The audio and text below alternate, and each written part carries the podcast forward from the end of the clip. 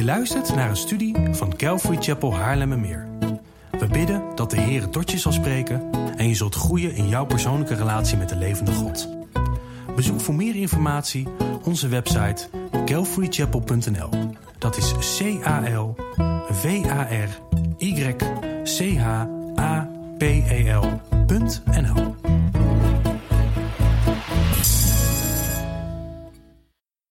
Trouwens, voor degenen die mij niet kennen, ik ben uh, Stan Marinissen, ik mag hier voorgaan. Uh, we hebben een maand geleden of zo hebben wij een vierdelige serie afgerond. Dat ging over het huwelijk.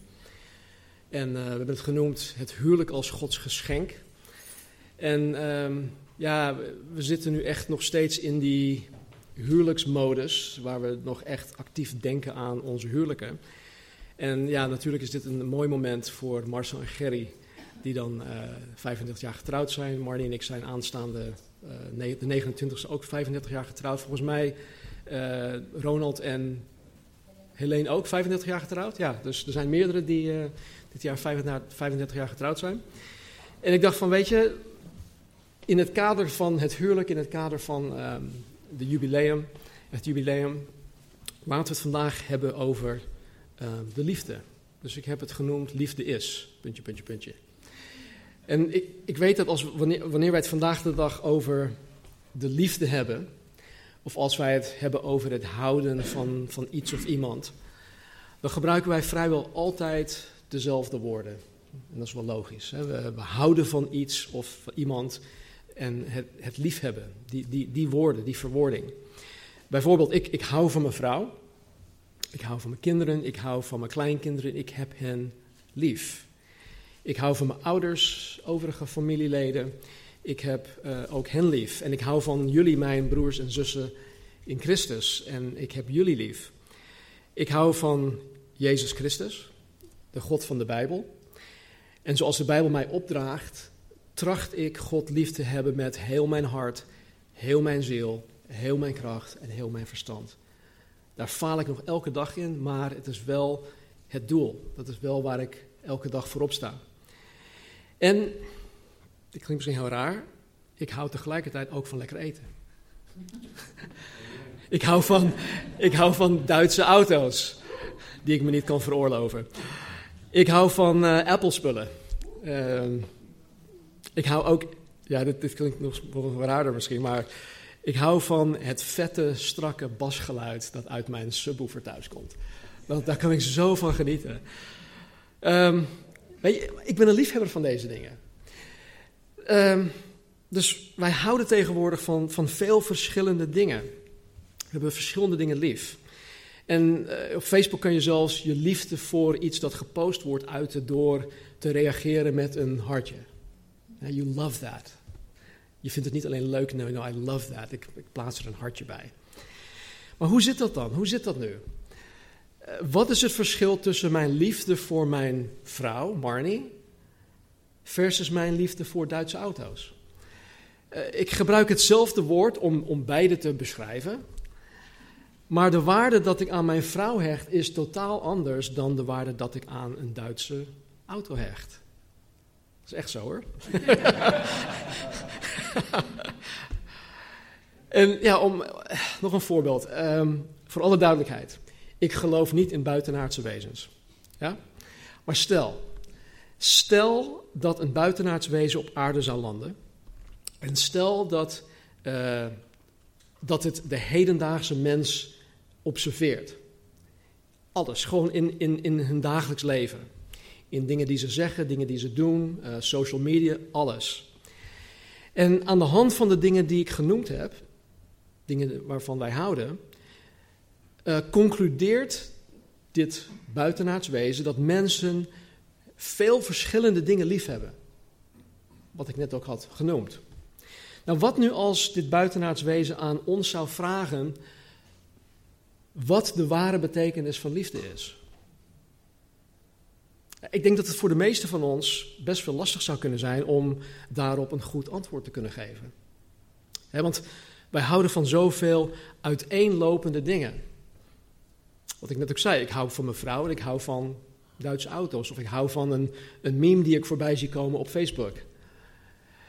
Dus met zoveel verschillende uh, gradaties van liefhebben, hoe leg je de liefde uit? Nou, gelukkig helpt de Bijbel ons daarbij. De Bijbel helpt ons uh, bij het, het beschrijven, of het beschrijft zelfs, wat liefde is. En zo gaan we vanmorgen door een, door een aantal Bijbel-schriftgedeelten heen. En uh, we beginnen vanmorgen met 1 Korinthe, hoofdstuk 13. En dat is dan in vers 4 tot en met 8. Ik hoop dat hij het doet. Yes. Zijn de hartjes rood of groen? Oranje. Nou, ze horen knalrood te zijn, maar nogmaals, die beamer die, die doet het niet zo goed. Um, ja, want rood is natuurlijk ook de kleur van liefde, toch? Ja, anyway. Um, de liefde is geduldig. Zij is vriendelijk. De liefde is niet jaloers. De liefde pronkt niet. Ze doet niet gewichtig. Zij handelt niet ongepast. Ze zoekt niet haar eigen belang. Zij laat zich niet kwaad maken en rekent het kwade niet aan. De liefde verblijdt zich niet over de ongerechtigheid of onrecht maar verheugt zich over de waarheid. Alles verdraagt zij, alles gelooft zij, alles hoopt zij, alles verduurt zij. De liefde vergaat nooit. Nou, stel, stel dat dit de ware betekenis is van liefde. En dat is het trouwens, dat geloof ik. En dat deze liefde nooit vergaat. Denk nu even aan de persoon waar jij het meest van houdt. Heb je die persoon voor je? Denk aan die persoon. Nou, komt jouw liefde voor hem of haar overeen met de eigenschappen van de liefde zoals deze omschreven staan hier in dit schriftgedeelte? Nou, zo ja, dan wil ik je na de dienst heel graag ontmoeten. Zo nee, dan is, dan, dan is er of iets mis met, met deze definitie, of er is iets mis met jouw opvatting wat, van wat liefde daadwerkelijk is. Nou, laten we ervan uitgaan dat de Bijbel de liefde juist omschrijft. En dat de Bijbelse liefde het, het ideaal is. Dit betekent dan dat waar wij als mens niet lief hebben zoals het in de Bijbel omschreven staat, wij lief hebben op een, op een ander niveau. Niet op dit niveau, maar op een, een minderwaardig niveau. En um, Kijk, als er maar één woord voor liefde is, hoe maken wij onderscheid tussen dit ideaal en de minderwaardige vormen van liefde? Want nogmaals, ik hoor van God te houden met heel mijn hart, ziel, kracht en verstand. Maar ik hou ook van lekker eten. Dat zijn toch twee hele andere dingen. En dit is waar de Bijbel ons zal helpen om de liefde, het ideaal, te kunnen definiëren. En het zal ons ook laten zien op welk niveau Oftewel, hoe wij mensen in de praktijk liefhebben. En hoe wij daarin onderscheid kunnen maken. Dan moet ik eerlijk bekennen dat de liefde dat in 1 Korinthe 13 omschreven wordt, wat we net gelezen hebben, dat is een volmaakt en onvoorwaardelijke liefde. Dit is hoe God, de God van de Bijbel, van de mens houdt. Het is bovennatuurlijk, het is van een hemelskwaliteit en geen van ons is ertoe in staat om op dit niveau uit onszelf lief te hebben. En daarom is het handig dat de Bijbel ons leert dat er ook andere vormen, andere niveaus van liefde bestaan. Liefdes die wij wel kunnen um, uitoefenen. Nou goed, in de tijd van uh, het schrijven van het Nieuw Testament kende de Griekse taal vier verschillende woorden voor liefde. Het eerste woord uh, waar we naar gaan kijken is, is agape. En dat is de ultieme vorm van liefde. Het ideaal, zoals het in 1 Korinthe 13 uh, beschreven staat. In uh, eh, 1 Johannes hoofdstuk 4, 7 tot 8 staat er dit. Geliefden, laten wij elkaar liefhebben. Want de liefde is uit God. En ieder die lief heeft, is uit God geboren en kent God. Wie niet lief heeft, kent God niet, want God is liefde. De woorden die hier staan, geliefden, liefhebben, lief heeft en liefde, zijn allemaal vormen van agape. wat wij in, in 1 Corinthië 13 hebben gezien. De liefde die in 1 Corinthië 13 omschreven wordt, is agape. Dit betekent dus dat de geliefden aan wie Johannes schrijft, wat we hier net lezen, dat zij geliefd zijn zoals beschreven is in 1 Corinthië 13. En dit zijn trouwens de, de, de wedergeboren christenen. Dit zijn navolgers van Jezus Christus waaraan um, Johannes schrijft. Dit betekent ook dat deze geliefden anderen moeten liefhebben. En anderen moeten liefhebben met de liefde dat beschreven staat in 1 Korinthe 13, want zij zijn zo geliefd. En de reden dat de navolger van Jezus Christus geliefd is en lief moet hebben, zoals het beschreven staat in 1 Korinthe 13, is omdat God zelf liefde is. Hier staat God is liefde. En de Bijbel verklaart in dit schriftgedeelte op een onmiskenbare manier dat de God van de Bijbel, de schepper van hemel en aarde, liefde is.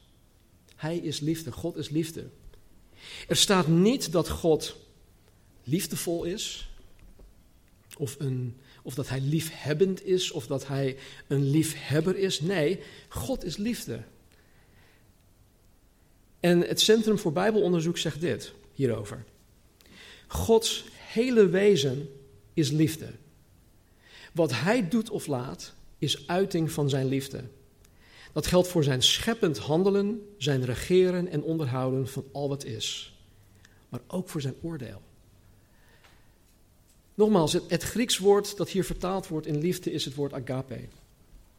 En agape beschrijft de ultieme liefde. Gods bovennatuurlijke, onvoorwaardelijke liefde. God is agape.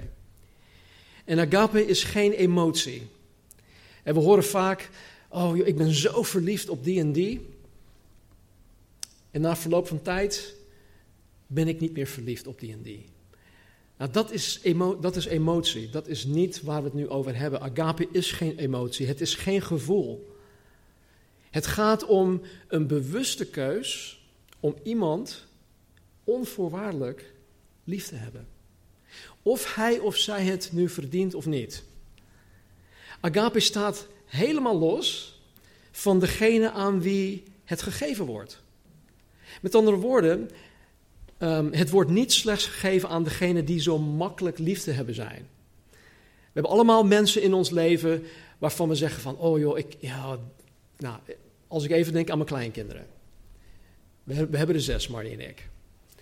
En degene die uh, het meest meegaand zijn, degene die um, uh, het meest, um, ja, het best luisteren, die niet vervelend zijn of minder vervelend zijn. Weet je, daar heb je toch gauw de neiging om, om die als een soort favoriet te hebben, versus degene die gewoon niet luisteren. Die gewoon altijd druk zijn, die nou, in vijf minuten tijd alles overhoop gooien. Weet je, en zo is het ook met, met ons. Maar zo is het niet met God. Dat is geen agape. Agape staat los van degene aan wie het gegeven wordt. Nou, Paulus verwoordt het heel, heel erg mooi. Hij zegt in Romeinen 5, vers 8 dit. God echter bevestigt zijn liefde voor ons daarin dat Christus voor ons gestorven is toen wij nog zondaars, waren. God bewees zijn agape liefde aan mij toen Jezus Christus in mijn plaats voor mijn zonden aan het kruis gestorven is. En dit toen ik nog tegen God aan het schoppen was. Dit toen ik nog niets met God te maken wilde hebben. Toen ik nog mijn eigen opvattingen van God en de Bijbel had, die overigens totaal verkeerd waren. Door mijn zonde en door mijn opstandigheid naar God toe was ik verre van lieflijk. Ik zou totaal geen lieveling van God zijn geweest. En toch heeft God zijn enige geboren zoon gegeven opdat ik niet verloren ga, maar wel het eeuwig, eeuwig leven heb.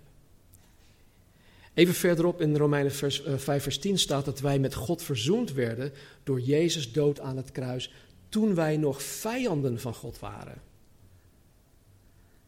En dit soort liefde is, is bovennatuurlijk.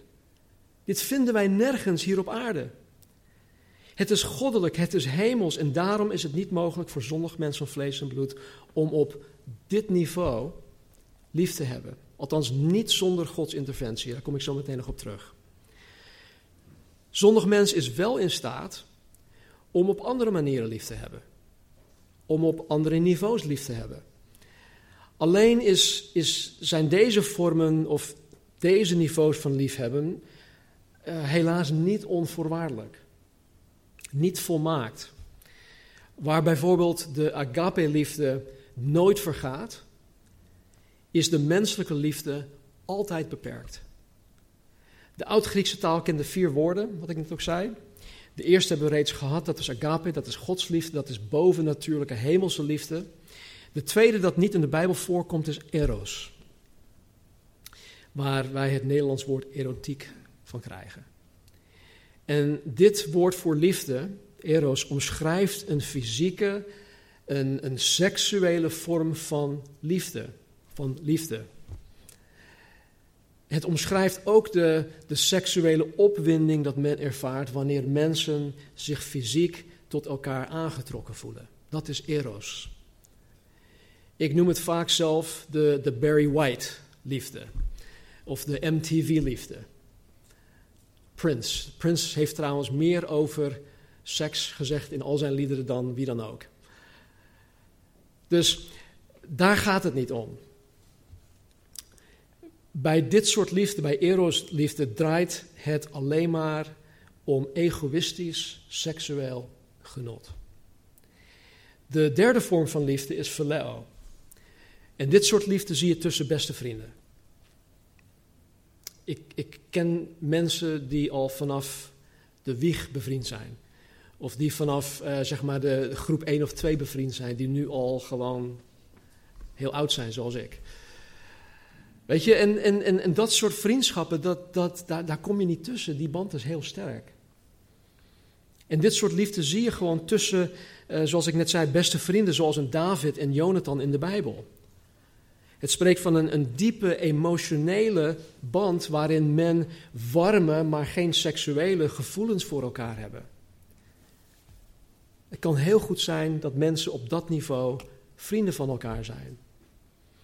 De naam van de stad Philadelphia, wat in de VS de stad van broederliefde genoemd wordt, is afgeleid van phileo. Nou, de vierde vorm van liefde is storge. En dit niveau van liefde komt voor in familie. Het komt voor tussen man en vrouw. Het komt voor tussen ouders en kinderen, tussen broers en zussen. En zoals phileo uh, spreekt dit soort liefde ook van een diepe emotionele band. Maar het gaat verder dan phileo, omdat de bloedverwantschap men anders bindt. Je bent toch anders verbonden met iemand die uit hetzelfde nest komt. Het is gewoon zo. En er is meer toewijding en meer verplichting verbonden aan dit soort liefde, storge. Nou, enige uitzonderingen daar gelaten is in ieder van ons zonder Gods hulp, zonder Gods interventie, in staat om op deze drie verschillende niveaus lief te hebben: eros, phileo en storge. Maar wat gebeurt er nou met de zogenaamde erosliefde na een one-night stand? De een heeft de ander gebruikt. Of ze hebben elkaar gewoon gebruikt voor die, voor die avond. En de volgende ochtend willen ze van elkaar af. En vaak zien ze elkaar ook nooit meer. Het is puur egoïstisch. Waar de agape-liefde nooit vergaat, is de eros-liefde toch wel altijd van korte duur. En wat gebeurt er met de phileo-liefde tussen vrienden, die al 10, 20, 30, 50 jaar beste vrienden zijn, wanneer ruzie hen uit elkaar drijft? Wat gebeurt er dan met die phileo-liefde? In het beste geval zien en spreken ze elkaar nooit meer. Maar soms gaat de haat en de bitterheid zo ver dat de een zelfs het leven van de ander ruïneert of zelfs nog erger. Dus waar de agape-liefde nooit vergaat, kent de phileo-liefde toch haar grenzen. En wat gebeurt er met de storge-liefde tussen man en vrouw wanneer de een geen liefde meer voelt voor de ander? Ik voel het niet meer. Of wanneer er onoverkomelijke verschillen ontstaan in het huwelijk. Het echtscheidingspercentage ligt er niet om. Of wat gebeurt er met de storge-liefde tussen ouders en kinderen of broers en zussen wanneer er familieruzies ontstaan? Helaas ken ik mensen die al tientallen jaren geen contact meer hebben met of hun ouders of met hun kinderen of met hun broers of zussen of wat dan ook. Dus ook hier waar de agape-liefde nooit vergaat, is ook de storge-liefde is gewoon beperkt. Alle drie vormen van liefde die ik net genoemd heb zijn voorwaardelijk. En men kan het liefdescontract op elk moment openbreken. Men kan er op elk moment uitstappen. Vaak gaat dat niet makkelijk, want het, het heeft zoveel gevolgen. Er zijn zoveel mensen mee gemoeid. Maar het kan wel. Maar agape is totaal anders. Het is onvoorwaardelijk. Het is zelfverlogend. Het, is, het gaat uit van de ander. Agape is bindend. Agape kiest bewust voor de ander en het manifesteert zich in wat het voor de ander doet, wat het voor de ander betekent. Agape is actief. Nog even een, kanttekening. In het christelijk huwelijk, waar we het een aantal weken geleden over hebben gehad. In, een, in het christelijk huwelijk waar de agape-liefde de boventoon voert, is een gezonde dosis van eros-liefde onmisbaar. Dus begrijp niet verkeerd. Eros op zichzelf, alleen eros, is slecht. Maar in het christelijk huwelijk tussen man en vrouw is een gezonde dosis van eros goed. Het is goed voor het huwelijk. Het is goed voor man en vrouw. De man hoort zijn vrouw seksueel te begeren en andersom ook. Ik hoorde laatst iets van iemand en ik zal het nu even noemen. Het mag nooit zo zijn zoals het in de wereld eraan toe gaat. En dit was nieuw voor mij hoor. Waar men zegt dat je buiten honger moet krijgen, maar thuis moet eten. Zo hoort het niet te gaan. Dus, als het fictieve buitenaardswezen ons zou vragen wat liefde is, dan zouden wij hoogstwaarschijnlijk vanuit ons eigen vermogen om lief te hebben de vraag gaan beantwoorden. En de ene zou de vraag beantwoorden met de nadruk op eros, de andere zou de, de, vraag beantwoorden met de nadruk op phileo of storge, of uh, wellicht een combinatie van. Maar wat nu als dit buitenaards wezen ondertussen een, een wedergeboren christen is tegengekomen? En deze christen heeft de liefde uitgelegd aan dit buitenaards wezen vanuit 1 Korinthe 13. Vanuit uh, eh, 1 Johannes hoofdstuk 4, vers 7 en 8. Wat als dit buitenaards wezen dit goddelijk niveau van liefde als waarheid heeft aanvaard? En wanneer hij aan jou zou vragen wat liefde is, jij dan met je eros of phileo of story aankomt. Ik denk dat dit buitenaards wezen toch heel veel vragen voor je zal hebben. Want als dat liefde is, wat is dit dan? Wat is eros, storge, phileo? Wat is dat? Dus hoe kan een vergankelijk mens van vlees en bloed, die slechts in staat is om lief te hebben op het niveau van eros, phileo en storge, alsnog lief hebben op het goddelijk niveau van agape? Hoe is het voor ons mogelijk om lief te hebben zoals God lief heeft? Nou, in mijn optiek is het heel eenvoudig. Het is heel eenvoudig. In de praktijk kan het wat lastig worden, maar het concept is gewoon heel eenvoudig. Want God heeft het ons mogelijk gemaakt. God geeft ons wat daarvoor nodig is. Wij hoeven het alleen toe te eigenen. We hoeven het alleen eigen te maken. Geliefden, laten wij elkaar lief hebben, want liefde is uit God. En ieder die lief heeft, is uit God geboren en kent God. In dit vers kenmerkt Johannes de mens dat in staat is om op goddelijk niveau lief te kunnen hebben. Als de liefde uit God is, oftewel als God de oorsprong is van liefde, dan is het logisch dat wanneer iemand die uit God geboren is En die God kent, echt kent, ook zal lief hebben zoals God lief heeft. Dat is, dat is het logisch gevolg. Het liefhebben van je broers en zussen in Christus, wat, wat hier staat, is dus niet alleen een gebod van God naar ons toe, wij die Jezus navolgen. Het is tegelijk ook het bewijs dat je een echte christen bent. Dat je, dat je daadwerkelijk uit God geboren bent. Die liefde is de vrucht van het feit dat je wedergeboren bent. Het is dus door verbonden te zijn met God, door geloof in Jezus Christus, ehm, dat, dat de mens in staat stelt om op het goddelijk niveau van agape lief te kunnen hebben. Dus als je er vanmorgen bent en je zegt van nee, ik, ik kan dat niet, maar ik wil het wel. Dan hoef je je leven alleen maar aan Jezus Christus te geven. Zeg oké Heer, ik geloof, ik geef me over, ik, ik bekeer me van mijn oude leven en, ik keer me tot u. En op dat moment heb je het, het operating system als het ware om lief te hebben zoals God lief heeft. Wie niet lief heeft, even kijken hoor. Ja, uh, vers 8 staat hier op. Uh, wie, wie niet lief heeft, kent God niet, want God is liefde. Hierin is de liefde van God aan ons geopenbaard. Dat God zijn enige geboren zoon in de wereld gezonden heeft, opdat wij zouden leven door hem. Hierin is de liefde niet dat wij God lief, uh, lief gehad hebben, maar dat Hij ons heeft lief gehad en zijn zoon zond als verzoening voor onze zonden. Nou, in deze verse zien wij dat Gods liefde voor jou en mij niet egoïstisch of voorwaardelijk is. Hij heeft alles gegeven.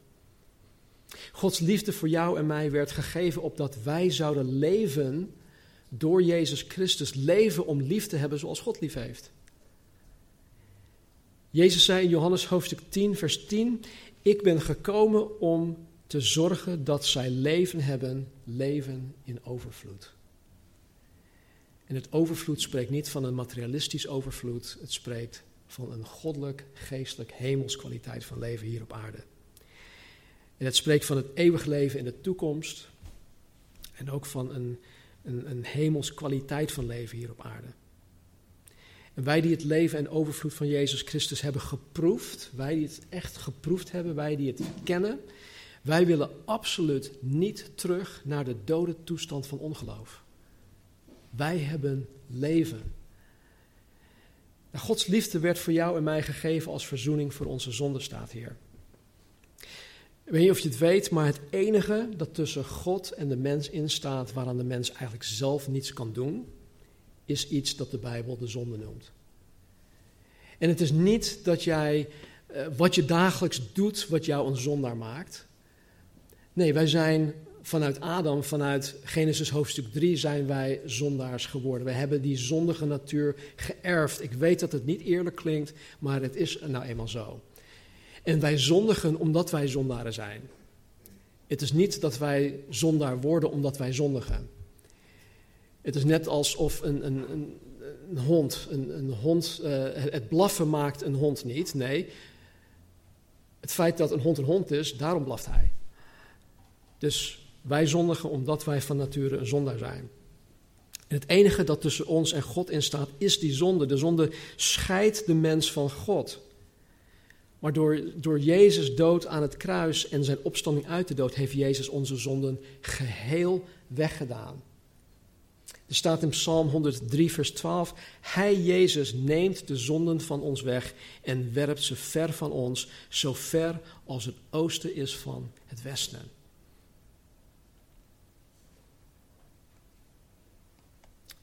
1 Corinthië 15, 3. Christus is gestorven voor onze zonden, overeenkomstig de schriften.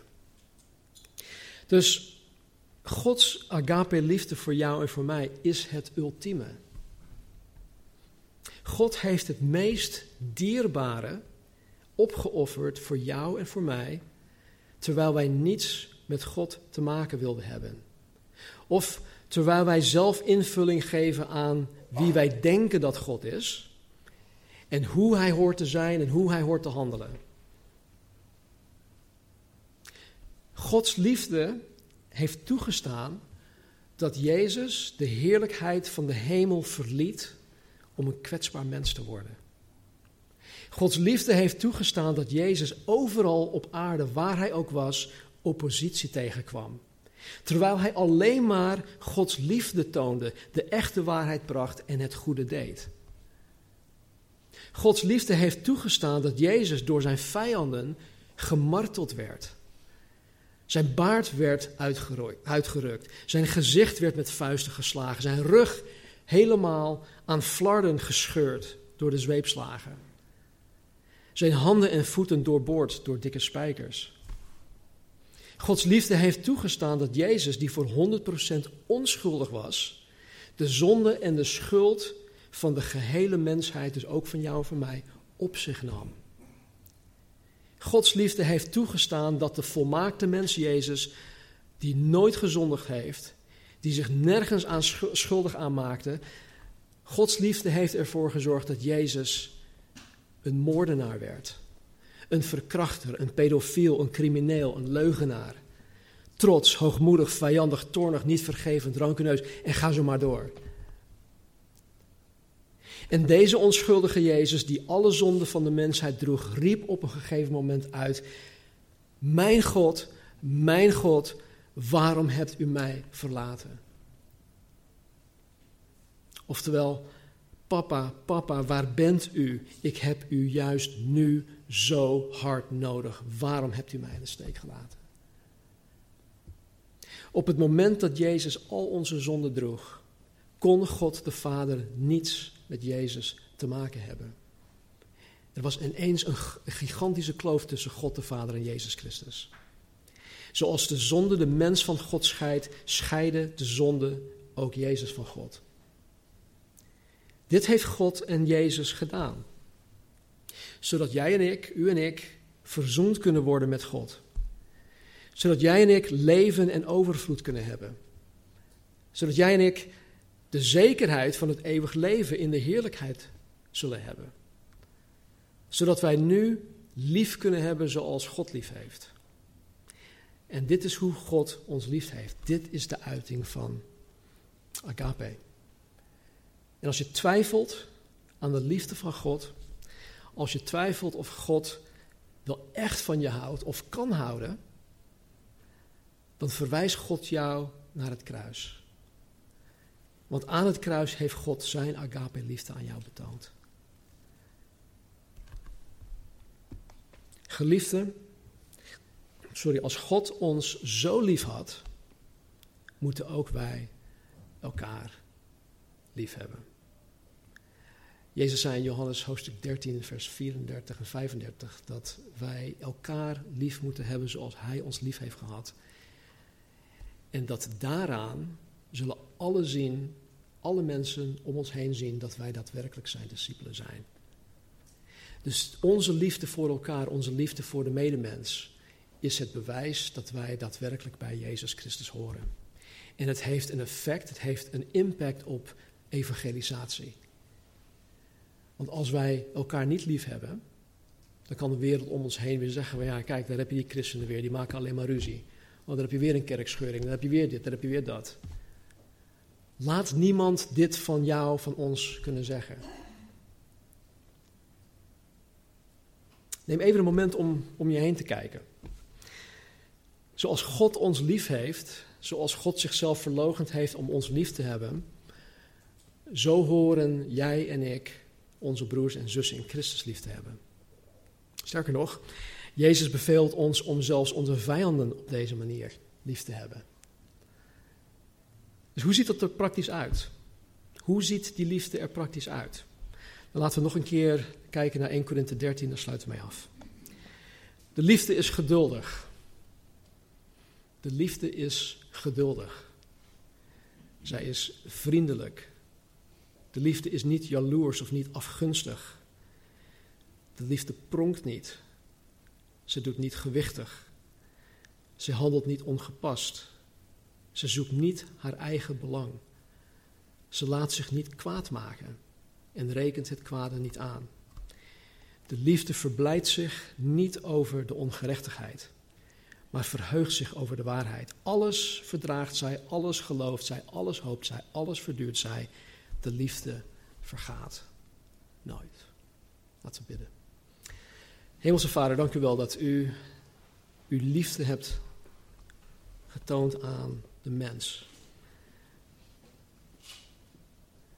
Dank u wel dat u Jezus gezonden hebt om uw liefde aan ons te tonen. Dank u wel, God, dat u zo ver bent gegaan om uw eigen zoon,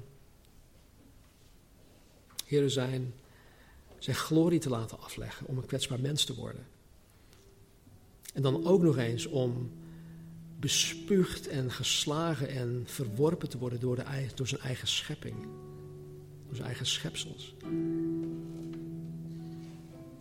Dus Heer, ik dank u dat u dat u wil dat wij tot u komen. Ik dank u dat u wil dat wij lief kunnen hebben zoals u lief heeft. Want Heer, de wereld om ons heen heeft dat zo hard nodig. Wij hebben dat nodig. Dus Heer, help ons. Help ons, Heer, om, om u te kunnen begrijpen, om te kunnen snappen, Heer, wat het evangelie inhoudt. Dat u gekomen bent, Jezus. Dat u aan het kruis voor onze stonden, zonde bent gestorven.